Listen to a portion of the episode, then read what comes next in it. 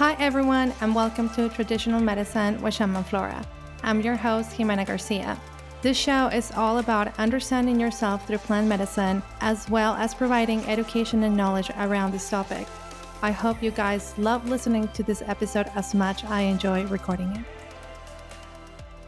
Hello, everybody, and welcome back to Traditional Medicine with Shaman Flora. And today we have our first guest and I'm so excited for this episode. Uh, is like this person means so much to me. He is a person that taught me everything that I know until today. He's been my mentor, my teacher, a father figure. I mean, guys, you are uh, for a treat. This man has had so much experience in the world of plant medicine. He lived in the jungle for quite some time, and I'm not going to give all the details. I'm going to let him share those details with us. But he used to be the previous owner of the Rainforest Healing Center, and I brought him today because I wanted to share with you guys a topic about master plants. And I wanted to uh, have someone that had the experience and um, the relationship with this topic in a way that I have not have yet and that one day I look up to get to that level. And at the same time, this person has so much wisdom, so much knowledge that for us to have him in this space and for him to be open to share this information with us is a gift. So, uh, with any further ado, Omar, welcome so, so, so, so much to this space. It's such an honor to have you here today. And I'm so grateful that you say yes to be recording with us. So, welcome, welcome, welcome, welcome. How are you doing today? I'm doing very well. And thank you for that um, beautiful introduction. I, uh, I hope that I can. Uh, yeah, uh, meet all of your expectations. But um, thank you, and likewise, you're you're a very special person uh, for me as well. Uh, you hold a very special place in my heart. Okay, so the first thing that I wanted to ask you, and I wanna I want um, to share to our listeners is is a little bit about your story. Uh, I mean, I know your story. Uh, I've heard it more than once, and every time I listen to it, I love it but i think there is so much power in where we came from of like what we have become and and i just want to give you the room to share with everybody what was your story how did you came to the person that you are today and um and yeah once what has that been like for you? That's like a, a loaded question because what's what's my story? My my story seems to be forever changing and unfolding and um evolving. I guess my background, my past is I was born in Mexico City. And since then, I've lived in five different countries. Um, right from the get go, we moved from Mexico City when I was four years old to Scotland. And then I've lived in a lot of different places. Um, in in the early in the late 90s early 2000s i was in the yucatan peninsula I owned a dive shop there. Um, my son was born in the year 2004, and that's kind of like where I hit my midlife crisis.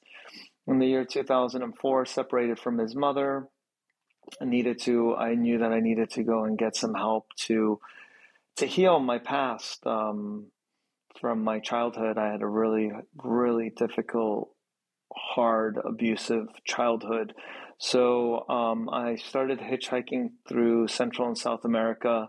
About a year later, I found myself going up a boat in the Amazon uh, River, and I got on in the city of Iquitos. This is late um, December, no, November 2004. So back then, nobody even had heard the word plant medicine. Nobody really knew about ayahuasca or, or any of those um, plants. So therefore, I went into the jungle and it completely changed my life. And I had the opportunity to really study and um, do a healing with what I would consider one of the, the last true, true shamans. It was actually a female. Her name is Norma Panduro. and I stayed out with uh, out there with her, and she was actually she was she was the one that taught me how to do master plant diets um, in a very very traditional uh, fashion, um, the way that she learned from her great grandfather. So um, I stayed out there for a while, and then uh, went back to Mexico, sold the dive shop, and started working for uh, a law firm. Managed, ended up managing a law firm um, in Chicago and opening up law firms all around the country. And then was in a motorcycle accident. And then in the year 2011, I went back, and that's when I started the Healing Center. And uh, I lived in the jungle for eight years, uh, running a healing center and uh, until I uh, until my son decided to come and live with me, and then that's when I left the jungle. Wow, how is how is your introduction from coming back from the jungle into into a city or like the states? Because you came back to the states, right? Yeah, I came back from the states uh, to the states. That's my son was living in the Patagonia of Argentina with his mother, and he wanted to come and you know, do his education in the States and live with me. And that was, um, that was integration. That, that, that I learned eh, hands on what it was like to integrate eight years of plant medicine work and living in the jungle in a very very short time. And that was very bumpy. That was a bumpy road. That was not easy. That was probably one of the hardest times. Yeah Wow. This is great, Omar, because one of the early episodes that we had is, is all about integration. And I believe that integration is so important when working with these medicines. So, for you, what was that like? What were practices you discovered during your integration that help you kind of reinstate into this Western world? What was really, you know, what really helped was to really pull yourself out of what was happening. Meaning, you know, sometimes you get stuck in this loop of, you know, uh, of of this Western mentality of this Western world of like, well, I got to play, you know, get a job and pay this bills, and I got to do this and I got to do that, and you know, I got to you know make friendships and be social and do this. But if you kind of pull yourself out of it and look at it from a bird's eye point of view, you kind of get your breath and you can see things uh, with a lot more clarity. Meditation, being outdoors, baths, uh, showers, water would really help ground me. Spending alone time. I, I remember back then I would like really in need to be alone. If you were to put me in a like a, a social environment, it would be uh, a little bit challenging because uh, you know everything needed to settle. So uh, journaling a lot and um, and just being soft with myself and, and, and just really breathing through things. Um, breath work. Yeah, those are things that definitely helped me. Thank you. Wow. Um, where do we go from here? So many questions. Um, so I think before we go into you working with plant medicine, what was your biggest takeaway from those eight years that you were in the jungle? What was your biggest lesson? Wow, that's a great question, you know, and I've had some time to reflect on it. You know, in all honesty, I'm going to, you know, uh, in all honesty, um, I, I want to be very honest with your listeners. And what I didn't realize at the time was that I had actually built and created a healing center first and foremost for my own personal healing. Um, you know, we always think like, oh, here I'm going to help people out. I'm going to, sure, that's part of it, but it was a lot for was it for me was for me, for my own personal journey. And I always I always joke around and say like, you you know, out of the eight years that I spent in the jungle, three or four of those years was just learning about my ego and learning how to work with the ego. The last, you know, the last three or four years was actually learning about the plants and learning about the medicine. You know, I went down there from being a very successful, from being very successful running a law firm and, you know, like you know, to put it bluntly, from from limousines and private airplanes to the jungle. So I thought I was going to be able to, you know, just build a healing center at a snap finger, and everything was going to go according to how I wanted it. And no, the biggest lesson was learning from the jungle and learning to be humble and learning that the jungle is the one that decides how things are run down there and not and, and not the way that you want. So it was a big lesson on um, learning to put my ego on a leash, learning to be humble, learning that I still had a lot of personal personal personable development and healing to go through. Beautiful. And you I love I mean since we you and I have been working together and, and getting to know each other for the last three years and, and you say a lot about putting the ego on a leash i think that that is such a beautiful concept uh, especially for us in the in the healing community i think everybody should learn how to do that uh, regardless of which job or community or who are we surrounded but do you have like practices or like words or things that have you like put your ego on a leash or is just an automatic for you no, I definitely have checks, right? I always have to put myself in check. I always have to ask myself, where is this coming from? Like, you know, I, I do believe in being uh, spontaneous. I do believe completely and totally um, speaking your heart, maybe not necessarily speaking your mind.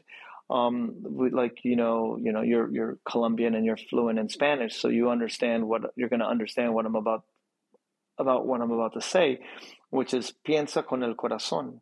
Yeah, todos todos debemos de pensar con el corazón. Yeah, we should all think with our heart and through our heart. But society and culture has always taught us to analyze things and dissect things with our brain because that's where our safe place is and that's where we can play the chess game. It's a little bit hard to play a chess game with our heart.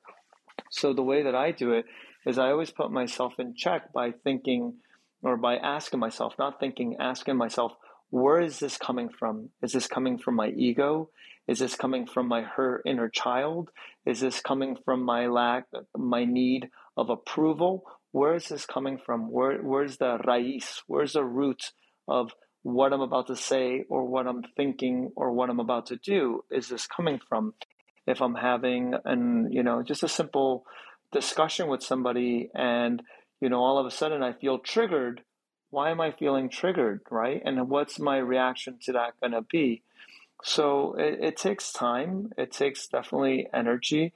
But more than anything, it's more like sitting with things instead of reacting right away. When we react a lot right away, a lot of that is emotion based. So what's that emotion coming from?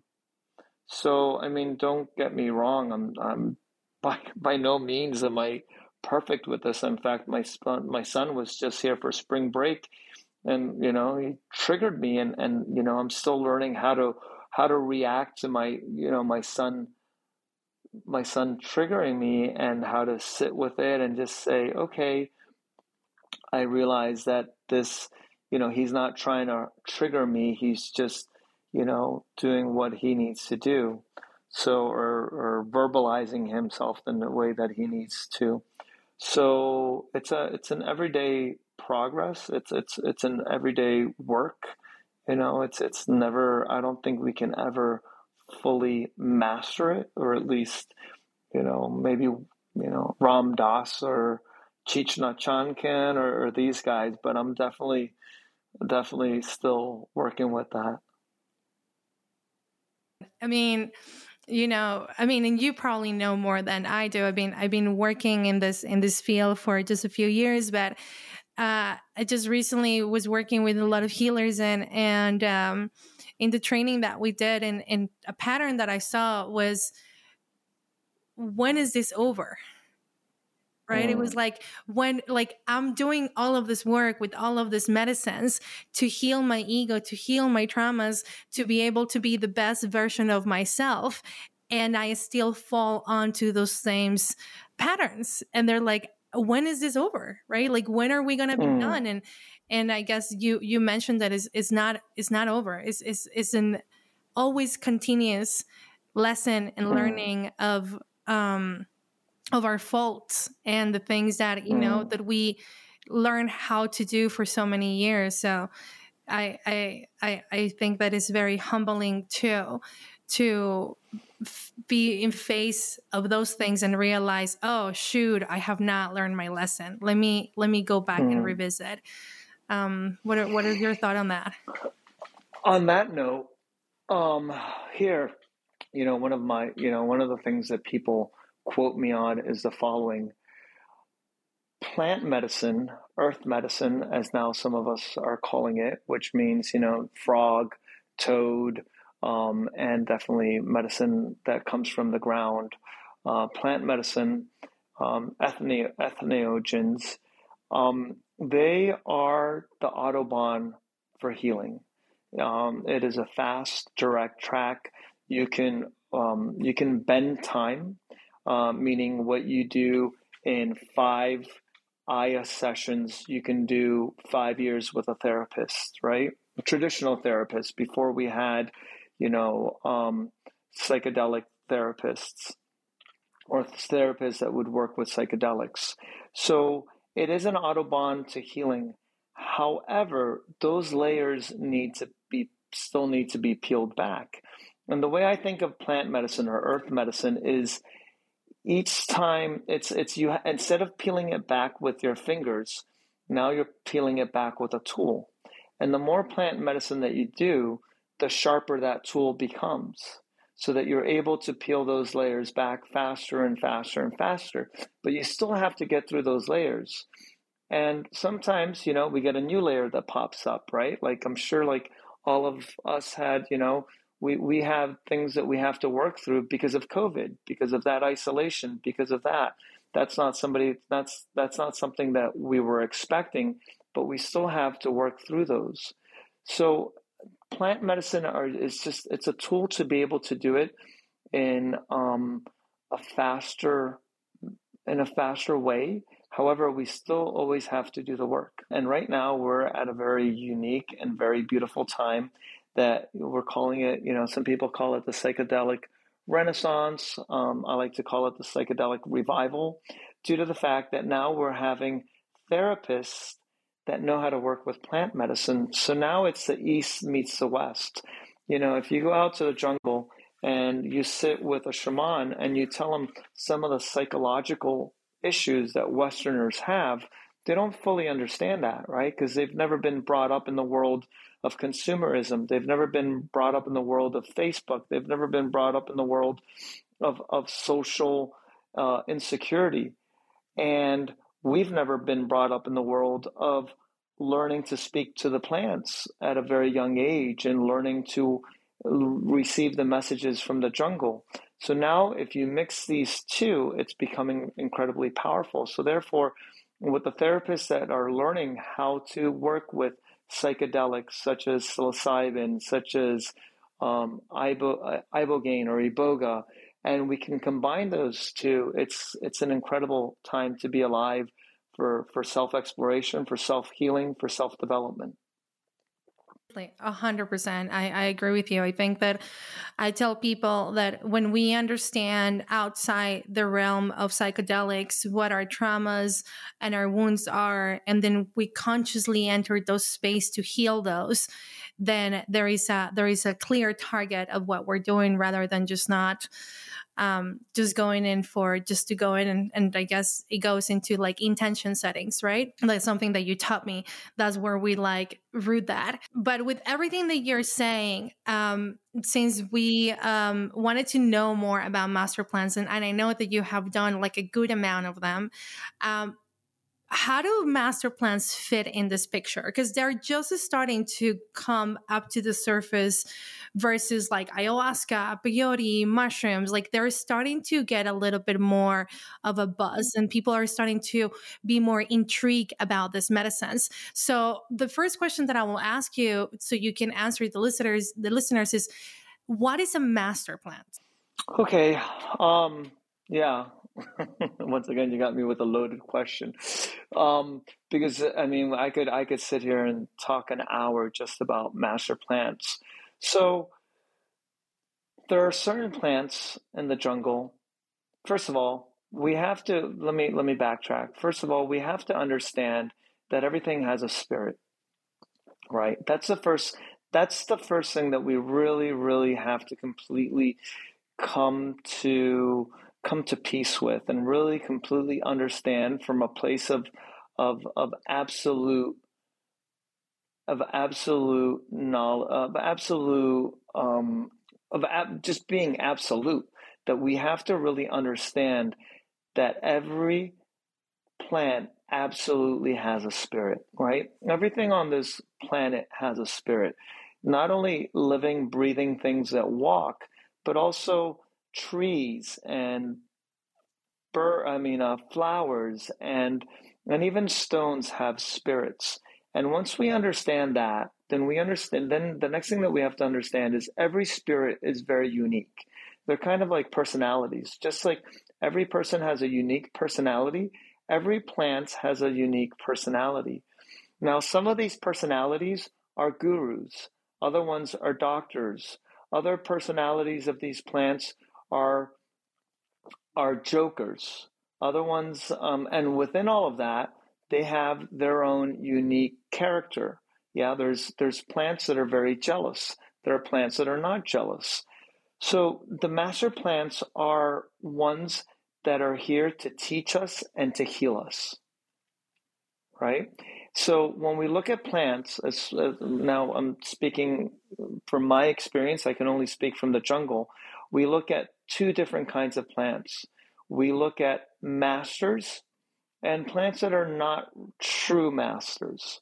Now, when we say plants, we're also looking at different categories, such as number one, we're looking at trees.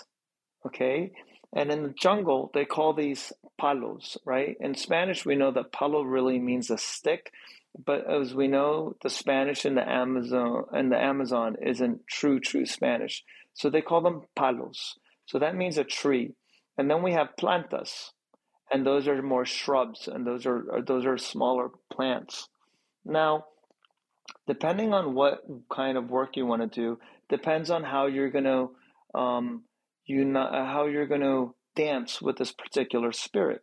For example, the spirit of Chiricsanango has nothing to do with the spirit of Remo Caspi, which has nothing to do with the spirit of Bobinsana. Those three spirits are very, very unique. And what's really incredible about the master plants is I can honestly say these are really profound, profound healers. They they they can heal you more profound than a psychedelic plant can because it goes it penetrates you on a much much more or a much deeper level on a much deeper cellular level on a soul level than a psychedelic right with a psychedelic you get these visions you get your purge you get moments of clarity you get insight However, you're sitting with that plant for a span of six hours. When you do a master plant diet, you sit with that plant for three days, and then the plant continues working with you for the next five days. So it's a much, much deeper, deeper level of, of, uh, of a journey with the plant itself. Beautiful. And what is the structure of a master plant? Like, and what I yeah, what I mean by that, like the ceremony, the whole process. So if you can share that with our listeners. So I was taught how to do the master plant diets in a very, very, very, very traditional way. What the listeners have to understand is that a lot of the locals will change things in order to cater to the tourists. If you ask, if you go to a healing center and say, I want to do a master plant diet, they're going to cater it to a Westerner. If you hike three days into the jungle with a backpack and you find a shaman that's living in the middle of some remote location and you say, I want to do a master plant diet, he's going to do it the way that he was taught because the, the, the locals they aren't going to give a Westerner a true master plant diet because most of the Westerners will not be able to do it. It's a very, very intense diet. And the way that I was taught was the way that Norma Panduro was taught, and a lot of the other curanderos, ayahuasqueros, maestros that their grandfathers or great grandfathers were taught. The first thing is that you have to commune with the plant itself. What's that mean? That means that you have to be sleeping next to the plant. So the way that Norma Norma was taught and the way that Elias was taught and the way that Don Jairo were taught was they were taken into the jungle. They they went into the jungle with their grandfather or grand great grandfather, and the first thing that they would do is that they would sleep next to the plant. So the question arises how do we know what part of the plant to use, how to use it, and when to use it? Like, if you really think about it, and as you know, we used to, you know, I used to do this at the Healing Center. I used to take people on a jungle hike. And on that jungle hike, I would ask them to count how many different kinds of vine and how many different kinds of leaf they would they would find. There's got to be over a thousand different kinds of vine, and there's hundreds of thousands of different kinds of leaves.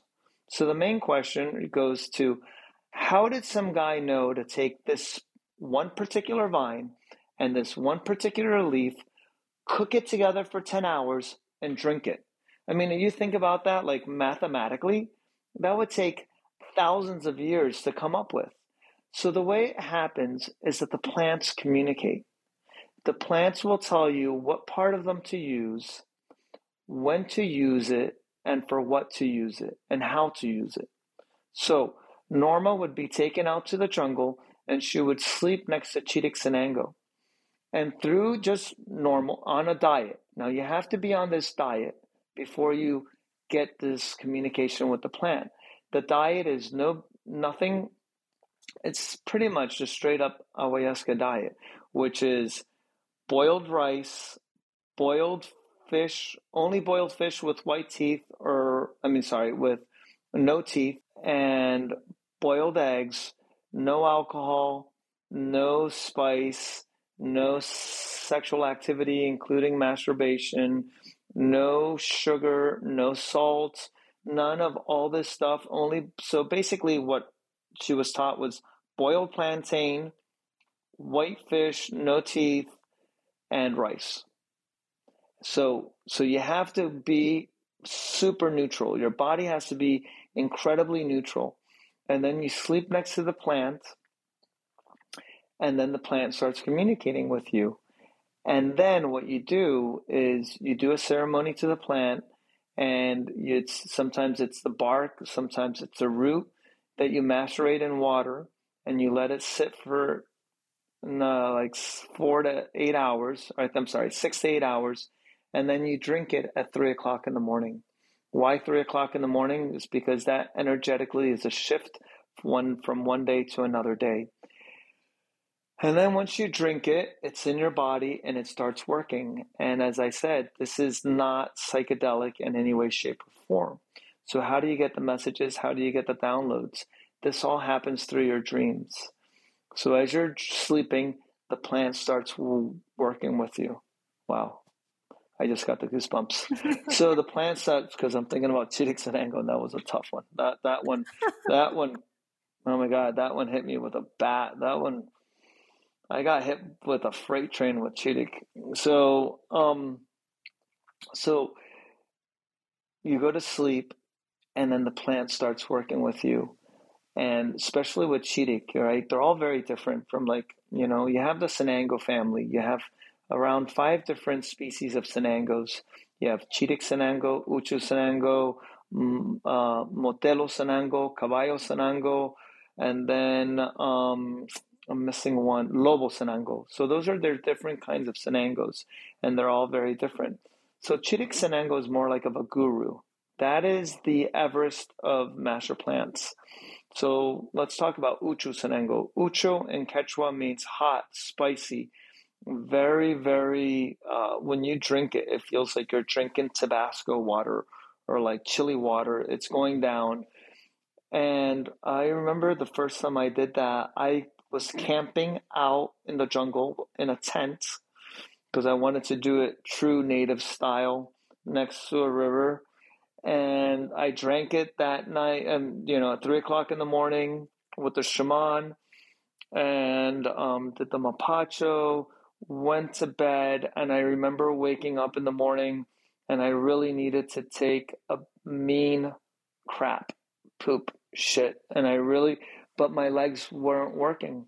So I was I was paralyzed from the legs down. I couldn't use my legs. I had to pull myself out of the tent with my hands and like try to pull myself up a tree so I could pull down. It was it was a mess. It was a mess. Thank God the shaman was there to help me. The next day I lost my vision, um, and the day after that I was fine because you drink it three times. So so the traditional diet is that you drink it three times in the morning, and then the next five days you're in complete isolation and you're processing and allowing the plant to work with you. Chirik is very different. Chirik, you it's it's called the fever medicine because you are in the jungle in June, July, August, and you're you're in two sleeping bags because you're freezing and you're sweating and you're sweating and you're sweating and you're sweating, just like a really bad fever. And you're allowing the plant to work through you. Um, Uchu Sanango is a surgeon, he's a doctor. Chiric Sanango is a guru, he's the sage. He's the, the, the, the, the person that you bow in front of and you listen to all of his messages and you learn. So, a true master plant diet consists of eight days. The first day, you open up with a ayah ceremony, and you and the shaman talk about what he saw in the ceremony, what you saw in the ceremony, and what plant, what your intention is, and what plant you're going to be working with. At Shaman Flora, one of the amazing things, and one of the the probably the best reasons to go to Shaman Flora to work with a master plant is due to the fact that the way it's set up, it's set up for um, what's called isolation master plant diets, which means the tambos or the cabanas or the huts are not right next to each other. So you don't hear people talking. You're in your own little isolated part of the jungle. And to do a true isolation diet, you only talk to one person per day, and that's a shaman. You don't talk to other people. You don't have an iPad. You don't have your uh, phone. You don't have a tablet, you don't have a book. You're only in the tambo or the or the hut with pen, paper, and nothing else. You're not even allowed to use toothpaste. You're not allowed to use any deodorant, any soap. You can't do drawings. You can't do uh, drums or musical instruments. You don't have like crochet things, paper, pen, clothes, and nothing else. Because that forces you to only deal with you. And it's like doing a Vipassana in the jungle with a master plant diet, and you're getting all of these downloads from this master plant. So, like I said, you open up with an ayah diet, I mean, ayah ceremony. The next morning, you go out to the jungle, and this is another reason why um, doing it at Shaman Flora would be so amazing because you can go into the jungle and since there's 110 documented master plants on the site, you actually get to harvest that medicine with the shaman, which means that you're not just, you know, you're just not, you know, you're, you're able to pay gratitude to the plant and you're able to do a ceremony with the plant that you're about to ingest or that you're about to do this beautiful, deep ceremony with. It's not like, oh, here's my money, bring it to me. No, you actually have to go into the jungle. You know, sometimes it takes an hour to find this plant, but you sit with the plant and you actually, you know, you, you actually contribute to your diet by pulling up the plant, blowing mapacho, cutting the root, and then scraping the, the root, and then and for it to macerate. Then you do that and you you do the work of scraping the root and you're putting intention a lot of people are actually going through a purge or actually crying as they're scraping this root and then the the shaman comes at three o'clock in the morning knock knock you drink it and you're in it. That happens three days in a row and the next five days you're just processing and downloading everything and um, sticking to this really tough diet. And you're you know you're having to take at least three showers a day because you're purging and you're purging. And depending on the plant that you're doing depends on what spirit you're you're, you're communing with depends on the spirit that's teaching you that's really gui- guiding you through this and then the next one is um, you close with a mash with an ayah ceremony and you close your diet. And then um, the next morning, you drink some lemon, squeeze lime, no, some squeeze lime with salt and a little bit of ají, which is spice, and you cut your diet, which means that you're not as open and receptive. Because when you come out of the ceremony, you're going to still be very, very open and receptive, especially Chirik. I mean, with Chirik, I wanted to like I wanted to kiss everything and hug everything and save everybody. With Uchu, I was uh, same with Bobinsana. Say um, with with Uchu, I wanted to get work done. I was super focused. Mm. Focused. I wanted to do all of this stuff. And then, what's really important about closing a master plant diet is your post diet. That's I can't stress how important that is, and that's a month that you have to continue this diet and continuing all this work. So it's really, really, really, really important to um, do the master plant diet afterwards. And um, that's that's a very, very traditional master plant diet, um, a dieta, um, a dieta maestro. And what you don't, you know, so you, you know, for the people that are listening to this, you know, that's the first thing I would ask. Is this isolated? Am I going to be able to hear other people? Am I going to be able to? You don't want to do this with any, it needs to be isolated. So it's just you, the plant, and the shaman checking up with you once, uh, once, once a day. Here's another note on that fact. If, if you, Jimena, if you're doing a master plant that I have never done, I can't come within your vicinity. I can't bring you food because I don't have that plant within me.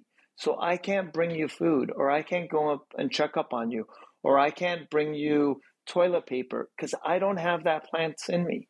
Like, meaning, like, if you're doing it, what's a plant that I've never done? I've never done uh, Nemo Rao, right? The Shipibo one. If you're doing that plant, I can't come near you because because it's in Spanish you say chocar. They're gonna they're gonna crash and and I have to stay away from you, you know.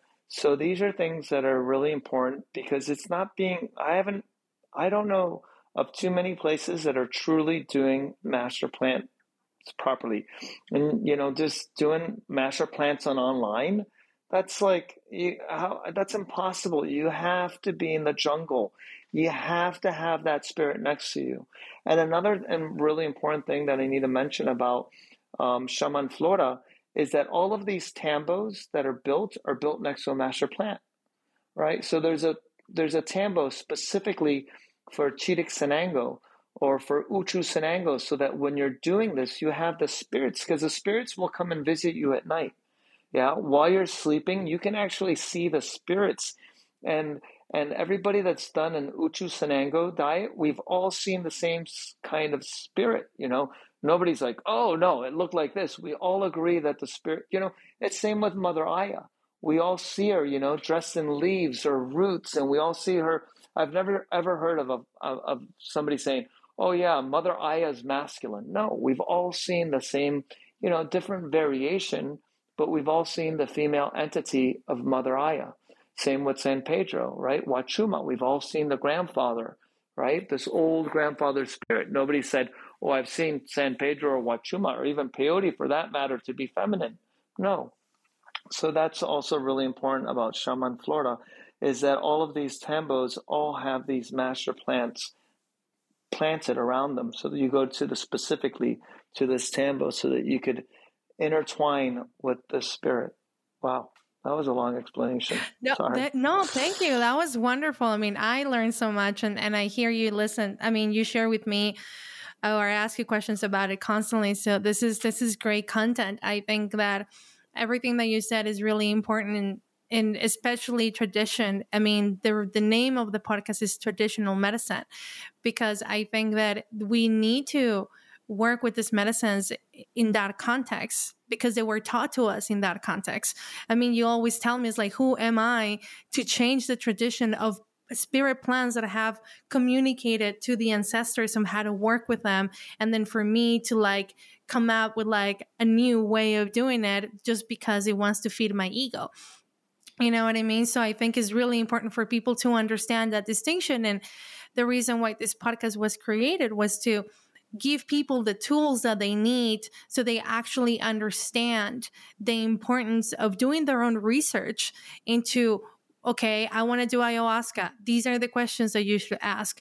I want to do a master plant. Okay, what are the things that I need to do so that so then I do it in a way that upholds tradition and keeps the integrity of the teachings. So I think that that's mm. really good. Uh, one of the things that you were mentioning, and, and I do want to go a little bit deep into it, is the post diet. Because the post diet is no joke is definitely no joke. Uh, i remember when i did my bobinsana i don't know if you remember uh, we came back from the jungle and then we had this guy from germany reach out to us saying that he broke his Ajo Sacha diet. Remember? Mm. Uh, he he was mm. like, I, I was doing my Ajo Sacha diet. I left my tambo. I went to Iquitos. I had a ceviche, and then I came back, and now I can't concentrate. I can't do anything. I'm in such a level of depressions that I want to kill myself.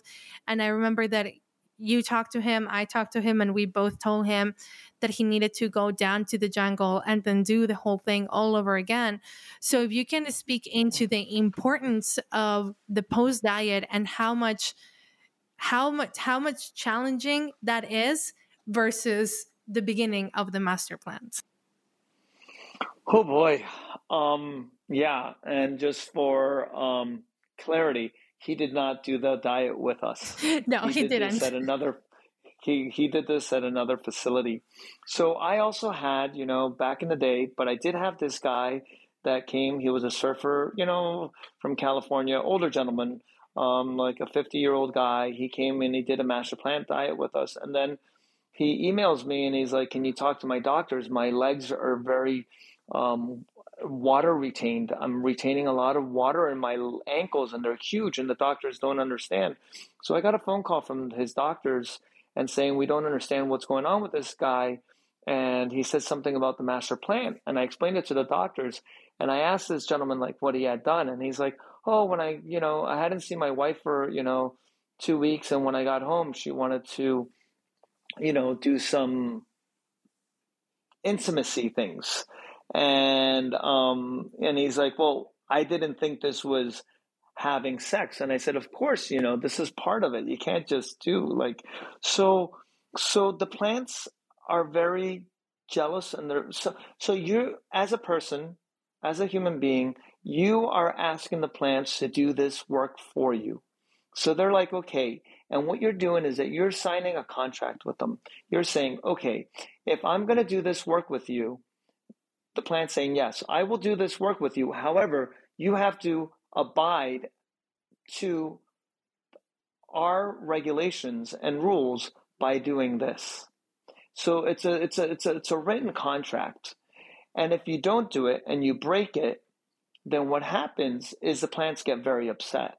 And in fact, you can go to Peru and Brazil, um, and especially in Iquitos, and you can see sometimes you see some locals because the, the, the local Peruvians, especially in the Amazonian region, they do they they really believe in doing master plants.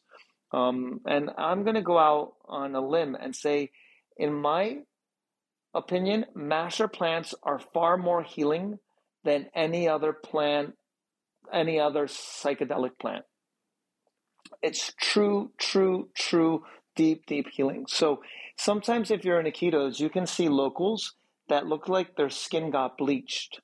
And that's from breaking their Chiric Sanango diet. Everybody knows that, right? Everybody, you can be walking, you know, down the street with a shaman and be like, oh, look, he broke his Chiric diet improperly, right? Because because they leave these white stains on your skin. So what you have to do is that you have to go back to the diet. I'm sorry, you have to go back to the jungle. You have to ask forgiveness to the plants, and you have to do the diet twice. Um, you have to do the the the diet twice as long. So if instead of doing it for you know five days, you have to do it for ten days, and then the post diet is for two months. I sometimes bend the rules with certain things. You know, maybe like you know I don't know, you know, like, uh, but with with with plant diets, I, I that is one thing that I take uber religiously. I do not mess with diets because I've seen the other side of it, and hmm. that is not something that you don't that you want to go through. It's not something that you want to go through, like this gentleman, you know, from Germany that was with Ajo Sacha. You have to. So before doing a master plant diet, you have to completely utterly decide whether you're going to be able to stick to the post diet or not. And another thing that we need to mention you can't end the diet in the middle. Once you're in, you're in. You cannot go, okay, this is day four. I've had enough. I don't want this anymore. The shaman's going to say, too bad. You have to ride this out. You have to ride this out. Once again, this isn't the Western entitlement. Oh, I only want this part, but I don't want that part. Oh, I only want the good, but not the bad. Oh, I want it to be like this for me. Oh, no, I don't want that part. You have to, it's a package. It's a marriage, you know, it's a, to, you know, to death do you apart, right? You, you can't just decide what you want and what you don't want. Right. Right. It's like you said, once you get in that roller coaster, it's not like you're in the middle of it and you're like, excuse me, can you please pause the roller coaster and then bring a helicopter and get me out of it because I don't right. want to finish it? Right. I mean, once you're right. in it, you have to wait until the roller coaster goes to the end for you to get off of yeah. it. So yeah, totally. Yeah. Yeah. Or like imagine the people that did like cross Atlantics, you know, from from England to to the United States. They can't be in, in day three of you know of the of the voyage and being like okay turn around go back you know you're once you get on that boat you are on it no, no matter what the ocean's like it doesn't matter how seasick you are it doesn't matter if the weather's horrible once you're on it you're on it and you can't just ask to get off. Absolutely. Yeah. and that's and that's and it's like that with all med- the medicines all the earth medicines that we work with. I mean is is one of those things that once you sit in front of a facilitator, once you put that kambo on, once you take that cup of ayahuasca, once you, you know, you do all of these different things, is like you just have to fully commit into it and, and just surrender to the experience and then allow whatever comes in uh, come to the surface for you for your own healing. So Mm. Yeah, so it's definitely true, true, true. Super, super important, and for for the listeners to also know the importance of working with these medicines. I really like what you said about the personalities. It's so important for people to understand that about a spirit and understand it about the earth medicines that we work with. They all have its own personality. They have their a mind on their own. They have their own consciousness, right? Like I tell people, is mm. like when I'm meeting a friend, right? When I'm meeting a person for the first time, right? Like I'm meeting that individual, I'm getting to know their personality, the way they think, what they believe, all of those things. So when we meet spirits, is is the same just in a spiritual context just because we don't see them it doesn't mean that it's not real so yeah this is this is all so so so powerful omar. Thank you so much. I'm enjoying this a lot. And before we go uh, there is one thing that i want to mention about you uh, for our listeners for them to know and is that omar is also uh, a kambo trainer. Uh, he he uh, is the owner of a school called CKPI.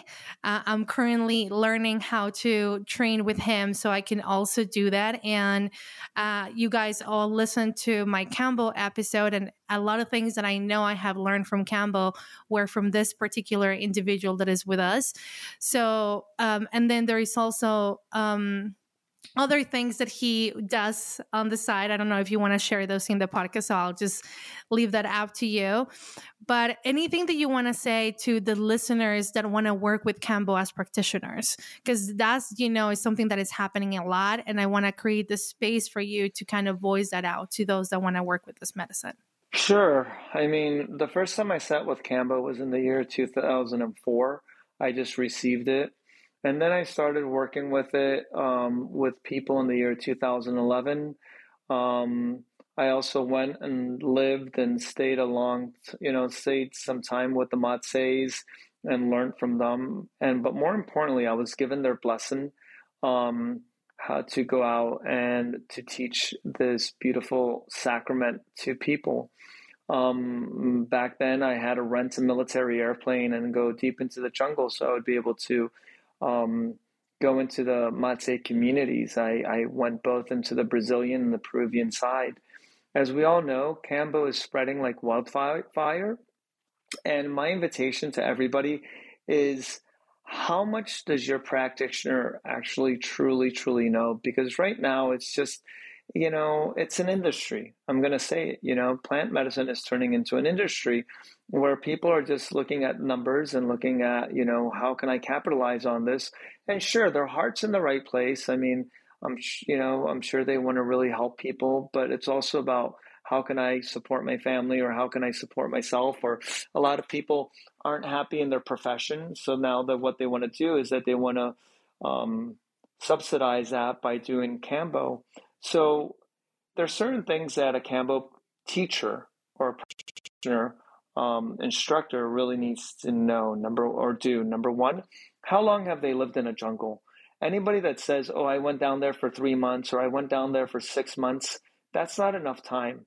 That would be like me saying oh i went to i went to i went to college for for a year and now i'm going to teach you how to do heart surgery right that's not enough time they must have really spent a lot of time in the jungle for, you know, I would say more than two years and been fluent in Spanish, right?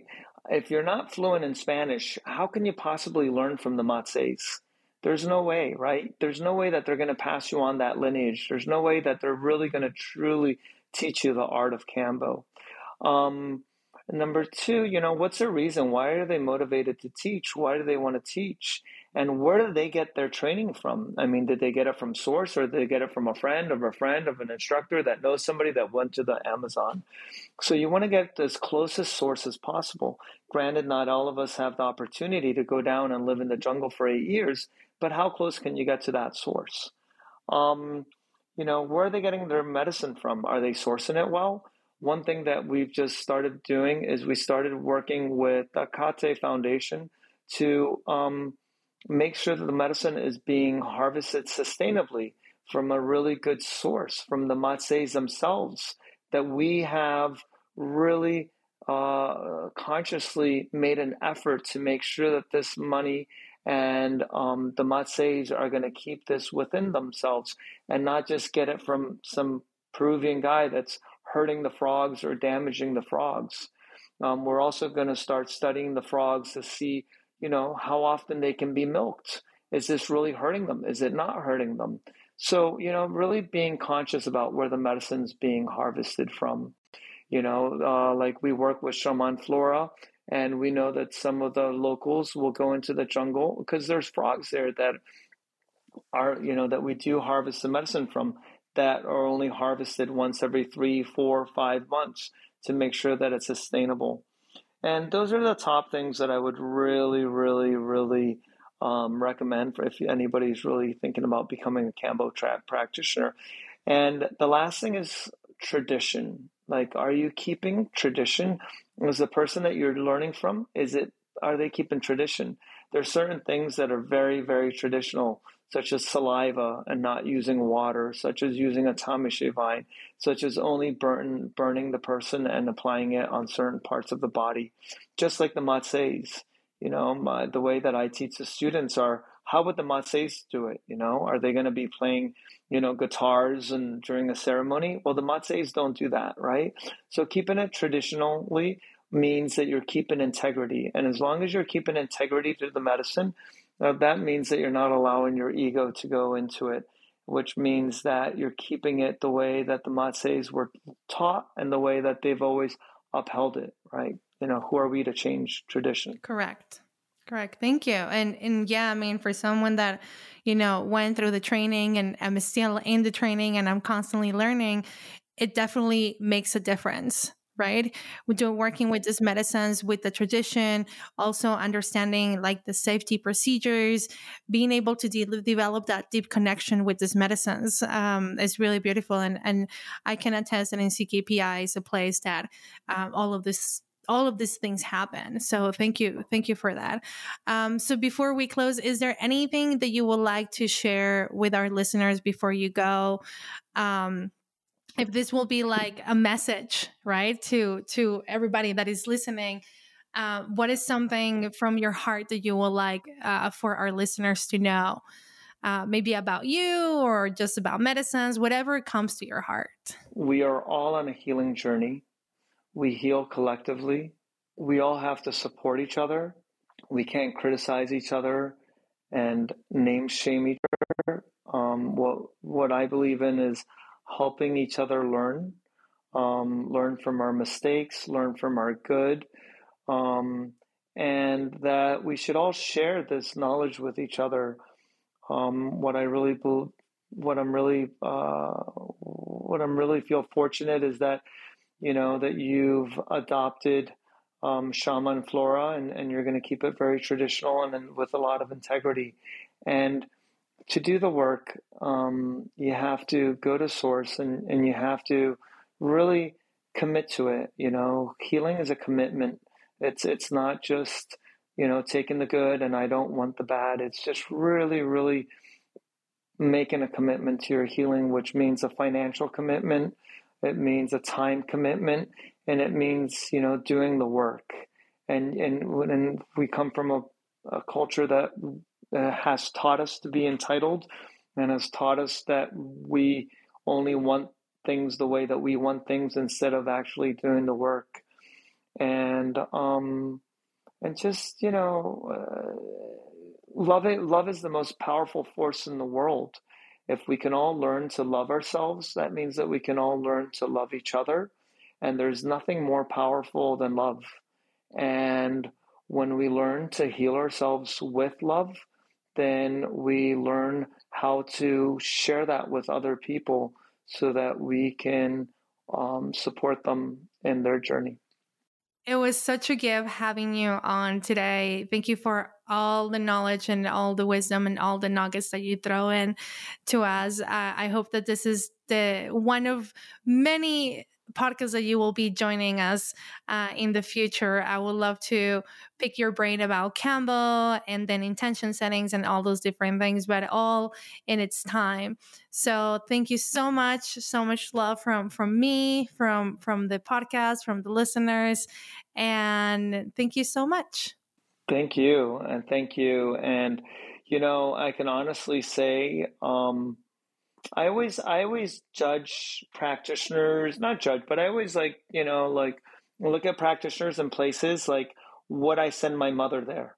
Would I send my sisters there? Would I send my, you know, my fiance there? Would I send um, somebody that I love there? And I would totally send all of my, um, you know, personal love ones to Shaman Flora because you guys do do an incredible job with um, with with integrity and, and really upholding the tradition and being very safe. So um, yeah, congratulations to you. Thank you so much for listening to our episode with Omar Gomez. This was so fun to record. And it was so nice to learn about his story. How do he went from, you know, going through a crisis all the way to end up in the jungle and then moving back to the states and then also learning about master plants and Kambo and intentions integration um, and all of the challenges that he went through.